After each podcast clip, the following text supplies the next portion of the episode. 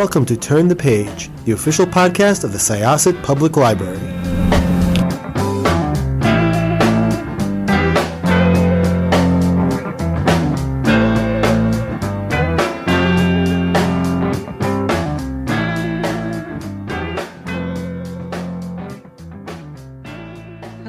Everybody. This is Evelyn Hershkowitz, Reader Services Librarian here at our Turn the Page podcast from the Syosset Public Library. Thank you all for joining us.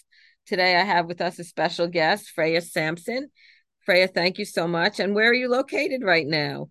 I am in London, in Wow. sunny, muggy London. Sunny, sunny. That doesn't happen a lot, does it?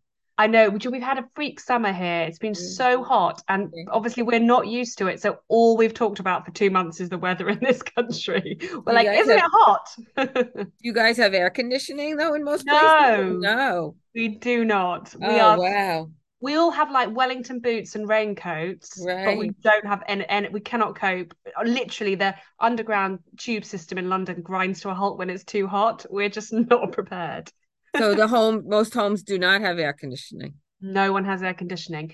And uh, it's really funny here. Every time it gets hot, like the first day of the heat, all the stores sell out of fans. It's like everyone goes Sure. out and panic buys fans. Well, it happens here too. Even though we do have air conditioning, people still buy fans. So it happens. Oh, stay cool. I, I'm sorry to hear that you're going through that. I'm just going to do a quick introduction about Freya and then we'll start chatting. Freya Sampson is the author of two novels, The Last Chance Library and The Lost Ticket. She worked in TV as an executive producer, and her credits include two documentary series for the BBC about the British royal family and a number of factual and entertainment series. She studied history at Cambridge University and in 2018 was shortlisted for the Exeter, Exeter Novel Prize. She lives in London with her husband, two young children, and an antisocial cat. So thank you so much, Freya, for joining us. Um, her new book is called The Lost Ticket. It comes out on August 30th. So anyone listening from Syosset, we'd be happy to put it on reserve for you. It'll be on overdrive and we will have a print copy at the library. So give us a call and we'll be happy to get you on that reserve list. So Freya, thank you so much. So your Lost Ticket was your very first novel. So this is your sophomore novel. I'm sorry. Your very first novel was The Last Chance Library. So The That's Lost right. Ticket is your sophomore novel. Exactly. The Last Chance Library was published exactly a year ago, in fact. Oh, Um, and then yes, this one is out. Uh, well, I don't know when this is going out, but for us, it's in a few days' time, next week. Right. Same for us, August 30th, which is Yeah. Tuesday. Very exciting. So you must be doing a lot of these interviews, huh? I am. I mean, do you know what? It's one of, it's weirdly, I don't know about how you find this. It's one of the rare positives to have come out of the last few years is actually I've been able to talk to, and with the debut novel last year, been able to do interviews with so many libraries and bookstores and, and people that I just probably wouldn't have happened pre 20 March 2020. So it's been really nice actually. I've got to talk to a lot more people than perhaps I would have done uh previously. So yeah, it's been it's Yeah. fun. Definitely the silver lining in the pandemic is that we get to speak to authors that, I mean, I never would have spoken to you, especially in London. That just wouldn't have happened. Yeah. So yeah, this is definitely the the silver lining in all of this. So why don't you tell our listeners what the Lost Ticket is all about? So it's about two strangers who meet on a bus in London. There's 29 year old Libby and 82 year old Frank. And when they meet on the bus, um, Frank ends up telling Libby this story about how he has spent 60 years riding this same bus through London looking for a girl he met on the bus when he was 22 years old. And they had a brief conversation on the bus journey and it transformed Frank's life. I mean, he fell head over heels in love with this girl, but more than that, the conversation really set him on a different course. And at the end of his bus ride, he uh, wrote her phone number down on his bus ticket and then he lost it. So he spent 60 years trying to find her. And Libby, who is at sort of a crisis point in her life, she's really inspired by Frank's story and decides to try and help him. So, with a group of sort of eclectic strangers that she meets on the bus, she sets out trying to find Frank's girl on the 88 bus. And yeah, it's the story of that adventure. And it's just it's lovely. It's just such a nice upbeat, lovely story. It's just I highly recommend it to everybody out there listening.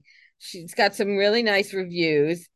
Um, Publishers Weekly says this will keep readers turning the pages. Booklet, Booklist says, as she did in the Last Chance Library, Sampson corrals a cast of misfits for a common cause, resulting in a funny, sweet tearjerker of a tale. So, highly recommended to everybody out there. Now, what your first novel, which you say was published just a year ago, what have you done in the past? What else was your jobs? So, my background is in TV. So, I spent more years than I care to remember, making uh, documentaries and, and, kind of entertainment shows, non non scripted, uh, including, as you said in the introduction, I spent four years making two really big documentary series uh, with the royal family um, and we had access to the family and filmed them all around the world including on state visits to the white house in america oh, wow. so that was really incredible you know a few years of my life making those um, but but also I did. I mean, I did a huge range of uh, projects, and I loved it. And I and then the reason I loved it was because I got to meet incredible, interesting characters. I mean, ranging from the Queen, it's pretty, you know, unique, incredible yeah. character, but just the ordinary people I met as well. I was always just really fascinated and interested in finding out about people's lives and that's one of the things I really enjoy taking into the books I write is sort of celebrating the kind of quirks and eccentricities of ordinary people. I've, you know, I really enjoy that uh, with my books. Have you always wanted to be an author? Always. Um, but I had the dreaded imposter syndrome. Uh, so although I really wanted to write, I used to, I mean, so many times in my 20s and 30s, I tried to write and then I would just, you know, I'd get like 5,000, 10,000 words in, and then I'd be like, oh no, this is rubbish. And I'd give up.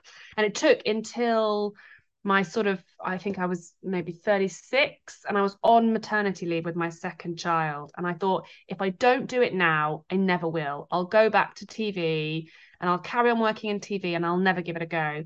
So I, I signed up to a writing course and um, yeah, I mean, it changed everything. Here I am now. It's lovely. So yeah, it's been. I'm so glad. If anyone out there is thinking, I mean, you know, it's never too late. Give it a go because you know uh, it's a wonderful thing to have had a chance at doing. That's great. And you did your first book sell right away? Did you have any trouble getting it sold? Or? You know, I was really lucky. I oh, think yeah. there was something in the zeitgeist at the time about, you know, everybody loves libraries. And here in the UK, libraries are really under threat. But I think actually all around the world, libraries are not, you know, there's funding cuts and problems, you know, not in the libraries themselves, but from the, the powers above. And I think also it just sort of struck a chord of, it's a book about community and found family and people coming together to fight for something that matters to them. And i think that you know it just it sort of it hit at the right time. People were looking for those sort of uplifting books. So yeah I was really lucky. It sold very quickly all around the world which has been a bit of a dream really. Wow. So for this book you're going to be doing a lot of zoom interviews or are you going to be actually going out and seeing the public so in the in the UK, I've been out to see people. Okay. I'm in the US not. I still very much hope one day I will come and do a book tour in America, but it's I think you know it's still it's still not quite happening in the same way as it was before, is it? So, but it's so lovely to chat to people like you on Zoom. So I'm yeah. having lots of fun from the comfort of my living room, getting right. to no, travel it's around. It's wonderful that we're able to do this. I'm really really glad, really glad. So when you do plan your books, are you a planner or do you fly by the seat of your pants? You outline? So I would love to say I had a really good method, uh, but the truth is, I'm, I mean, I'm sort of plan. So I, this isn't. I would not recommend this to anyone as a way of writing. I sort of plan, and then I write a first draft, and uh, discover very quickly that my plan, you know, what I had in mind for my characters is not what they want to do. And actually, for this book, I ended up writing a whole first draft and then scrapping it and starting again. The same story, the same sort of structure, but just the the actually, do you know what I think it was? I wrote it in 2020, and I think when I went back and I read it, it just felt. I think my own anxieties at the world were really in the story. And I was like, this isn't the book I want to read, the sort of warm, celebratory human spirit, you know, love, human connection. So I completely rewrote it. Um, so although I'd like to think I was a planner, the reality is I think that prob- that probably calls me a pantser, right? If I end up ditching a draft and starting again. So all the characters in the book, Libby, Frank, Dylan, her sister Rebecca, are any of them you? I mean, I think I'm a little bit Libby um, in that I think uh, she lacks confidence. And I think, you know, as I said, with my writing and the sort of imposter syndrome, I, you know, I'm not as bad as her, but I think I, um, you know, I I've not always chased the dream straight away. It's taken me a while to get here. And that's sort of her story. You know, one of the things I wanted to look at in the book was this idea that it's sort of not too late. I mean, it wasn't too late for me. I was 41 when my first book was published. And, you know, Libby is 30 by the time, you know, we get really into the story and only just then finding what she wants from her life. So, you know, obviously 30 isn't old, but uh, this idea of sort of chasing it. So I think there's a bit of my story in her. Um, but the, the characters, I'm a real people watcher. So all the characters really come from my sitting on buses, in libraries, in cafes, spying on people. And that inspires most of the characters. No, they're great characters. They really are. Uh, do you have a sister like Rebecca? I don't. I have a brother with a very different relationship, but I'm really fascinated by sister relationships. Maybe because I don't have a sister myself. You know, you're always really curious about other people's relationships. And that is quite a toxic relationship. But I sort of wanted with them to explore a bit. And I think this can happen in any family dynamic. You know what it's like when there's a when a sort of narrative is written at a really young age about someone's role in the family and then you kind of end up it becomes a self-fulfilling prophecy right so if someone's like the really academic successful kid and the family can kind of keep that narrative into adulthood whereas libby's sort of written off at a young age as being oh you know she always gets things wrong she makes mistakes you can't rely on her. And you know now these are grown women and they still have that sort of childhood dynamic with the family. And i was i'm kind of quite i think that's the case in lots of families and i sort of wanted to explore that a bit with those sisters. Mm-hmm yeah, I my relationship with my brother is much better than that one. Oh, good. well, she did want to go to medical. Well, she didn't really want to go to medical school. Her father's no. a doctor. He wanted her to go to medical school, and she exactly. dropped out. And they still haven't let her forget it. Exactly. Like they I mean, you know, harping on it. Yeah, and all she wanted to do was draw. You know, she wanted to go to art yeah. school, but um, you know, that's they the parents did not want that. Yeah, no, it's the characters are all great. It's definitely a feel good book. I highly recommend it to everybody out there. Really, it's lovely. It's lovely, lovely, lovely. And the first one I have not read yet, but I'm going to go back and read it because it's about libraries, which is it is. Thank you. So thank you for writing about, about libraries. it's about a shy young library worker who's really her life has sort of stopped. Her mother passed away eight years ago, and since the death of her mother, she's really just retreated into a world of books and the sort of safety of the library. It is her safe space. And then when the library is threatened with closure, which is happening all the time here in the UK, oh, um, a group of uh, wonderfully uh, sort of kooky library patrons form a group to try and save the library and um, our shy protagonist is sort of forced out of her comfort zone to fight for the library and kind of join this community that are trying to save the library. So again, it's very uplifting. It's sort of a celebration of community, but also the power of books and, and actually the power of libraries. You know, one of the things that I think the book is about is about how libraries aren't just places for books. Right. That you know, that's their primary, obviously, but actually for so many people, libraries are about access to the internet or safe spaces or um, somewhere where they can um, you know meet friends and young mums can go with babies you know and you know better than anyone right? Libraries are they're a huge they provide so many services community. it's for the of. community and it's a yeah. community meeting place now. It's exactly. And that was really what i wanted to talk about and the you know the what we lose and there are well again you know this but there are so few spaces in our communities today where you can go and not have to spend any money. Right. The library is such a safe, you know, an, an incredible space in that you can go and you can be there from the moment it opens to the moment it closes, and you don't have to spend a penny. And I really see in my local library how many people need that. They need the place to go. Um, so, and you know, they read the newspapers, they access the internet. There's a whole world accessible to them in the library.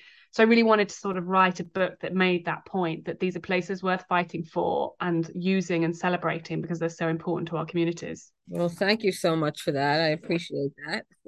mm-hmm, well, yeah. And what about I, uh, the library? Does that have air conditioning or no air conditioning there either? No air conditioning in my local library. That's one of the greatest parts about it. And uh, like we had some heat waves also this summer. And for those right. people that don't have air conditioning, it's like Come the best place to go. Yeah, yeah, wow. Absolutely. not, department stores, no, not nobody. Yeah, do you know some department stores do? I'm, I'm, I'm, I'm, making us out to be a bit more backward than we are. We do have some in sh- shops. oh, there's a there's a like a there's a store, a freezer, you know, a store that sells just has like frozen foods, and right, I've spent right. quite a lot of time hanging out there. sure. Oh my gosh, it's just crazy. Now, um, I haven't been able to get this book on audio, which is really my favorite way of reading books. Has is there an audiobook version that'll be out? There is, and you know I haven't heard it yet, so oh, okay. I'm really interested to know what people think. I've heard the two actresses who play so there's an actress playing Libby, but there's also this other character in the book, Peggy, who's an older lady, mm-hmm. and there's mm-hmm. an older actress playing her. I heard their samples and they were wonderful. So I'm so excited to hear the audiobook. So yeah, I think I mean it'll be available on the 30th of August, the same day as the book's published. Okay. Were you able to pick them or are they just I was involved in the process, yeah. Mm-hmm. I was given options and straight away these two jumped out at me. They were just you know, I don't, I, I haven't don't listen to my own audiobooks because I'm so terrified that um, of hearing my own words read back to me oh, no. and being like, oh, I could have written that better. and what about Simon and Frank? Are they set different? They're they're all narrated by the actress who does Libby. Um, oh, so okay. she does all the main story, and then we just have the Peggy, as you know, these these Peggy chapters that pop in and out. Okay. Um, but uh, I I will listen to this one. I think so I'm so excited by the yeah. two actresses. Yeah, no, when it comes out, I definitely want to take a listen also because I just I love audiobooks. Also, I want to talk about the cover. What a beautiful cover. Mm. It's amazing, isn't it? Yeah. It's it's nicely thematically linked. Um, obviously you, people can't see, but it's it's this amazing hot pink color with this red London bus and yellow writing, and then some of the characters from the book. So when you read the book, you'll be able to identify some of the characters on the front cover. No, the team did a brilliant job. It's beautiful. And there's lots of lovely little details inside the book as well, like it's lovely London skyline. Um, it's really lovely. Yeah, yeah. I have not been to London, and I feel that if you have been, you'll like the book even more because you can relate to the places. Yeah. Like you make it so like I I really wish I had seen all these places. I mean, I'm seeing it through your yeah. writing, but it just would be so much better, I think, if I had actually been there. Hmm. Well, the nice thing, the bus, so it's set on this particular bus, the 88 bus, which is a route I've lived along almost my whole adult life. But it's a really great route because it passes through many of sort of the most famous landmarks in London. So, you know, it goes through Oxford Street and Piccadilly Circus and Trafalgar Square and Westminster. So actually you get the book gets to visit lots of like really wonderful London attractions, which was very nice for me to celebrate this city that I love and live in. Yeah, no, it's it's nice. I have to get over there one of these days. Come, come and ride the bus. I I will. I mean, absolutely, that'll be something I'll do. It's mm-hmm. great. It's it's great. Do you ride the bus? Do you take that bus? I do, yeah. As I said, yeah. Always lived on the, or, or, for many years lived off different places on the route. So it's a route I know really well and have lots of sort of personal experience, you know, stories on. And um, uh, so, uh, so yes, it was really nice. And as I say, I wrote it in 2020 when I couldn't ride the bus actually because of the world. So actually, it was really nice in the midst of lockdown with my husband and two small children in the house to be able to kind of mentally escape into this route I knew really well and be out in the city. It was lovely. Wow. Yeah, no, it's great. It really, really, really nice. And they like I said, they're comparing it to Eleanor Oliphant is completely fine. And the Authenticity Project, which I read both and loved both of those books. So those are unbelievably fabulous comparisons. So congratulations on that. Yeah, thank you. They are both brilliant books. I'm very every time I hear that, I'm like, oh, it's nice to be in the yeah. same sentence as those two and it says you were shortlisted for the Exeter Novel Prize. What is that? It's a prize for in the UK for unpublished novels. So when I was working on this in the early stages, uh, I yes, I was I was uh, you know nominated for this prize, which is a really nice confidence boost, I have to say, because you know when you're there writing your first novel and not knowing if it will ever go anywhere or if you'll ever get an agent or a publishing deal. It was a lovely boost to win this, or to be a runner up in this prize. It was great. Yeah, wow, no, that's That's fabulous. Congratulations. How long did it take you to write this book? Uh, so n- probably not that long actually. Uh, about a year, I think. Um, I basically I did this writing course and I loved it, and I was due to go back to TV work, and I said to my husband, uh, you know, we talked about it, and I said I'd like to take another six months before I go back to work, unpaid. and write this book. So I had a real deadline. I was like, okay, I'm going to write this book and then I'm going to go back to TV and I'll have done it. I'll have written the book and whatever happens, I can say I had a go. I wrote a book. So I wrote it quite quickly and then sent it out to agents and actually amazing. He got an agent really quickly. So then suddenly everything kind of changed and you know, then we start, you know, started editing with the agent. So um, yeah, it was pretty quick. But of course, publishing's quite slow. So between finishing the book and it being published, it was 18 months. Oh so, wow. Yeah. Okay. Yeah. And what is your writing schedule? So I have young children, so I write when they're at school. Oh, so I'm okay. really I'm really focused about it. I'm like, okay, it's like a job. I drop the kids at school, I sit at my desk. I've got six hours till I have to pick them up again, and I work really hard. wow. You write for six hours. I try to, yeah. I mean, realistically, that means writing for three or four hours, and then okay. a couple of hours of, you know, other writing related admin. But yeah, I try to treat it i mean it is my job now so right. um yeah I, I, treat it as a job. It's wonderful. Any interest in making it into a film? I mean i would love that and if anyone who's listening has any connections with hollywood or netflix i mean i think it would be a lovely film because you know it it's a beautiful be. setting and it's the great characters. Um but yes we'll see. Yeah no i think it would make a very nice movie really would. It would be lovely. Really lovely. So I thank you so much for speaking with us today. Thank you so much for having me on. It's been lovely to chat with you in you know across the Atlantic. Great. Yes, fun. I know. It's we're so far away yet so close. It's so nice. so good luck with the book. Everybody comes out August 30th. So I'm going to close this chapter of Turn the Page. I'm Evelyn Hershkowitz, Reader Services Librarian, and with us today we had Freya Sampson, the author of The Lost Ticket. Thank you so much, Freya, for joining us. Thank you so Have much. A great Bye. day. Thank you. Stay cool.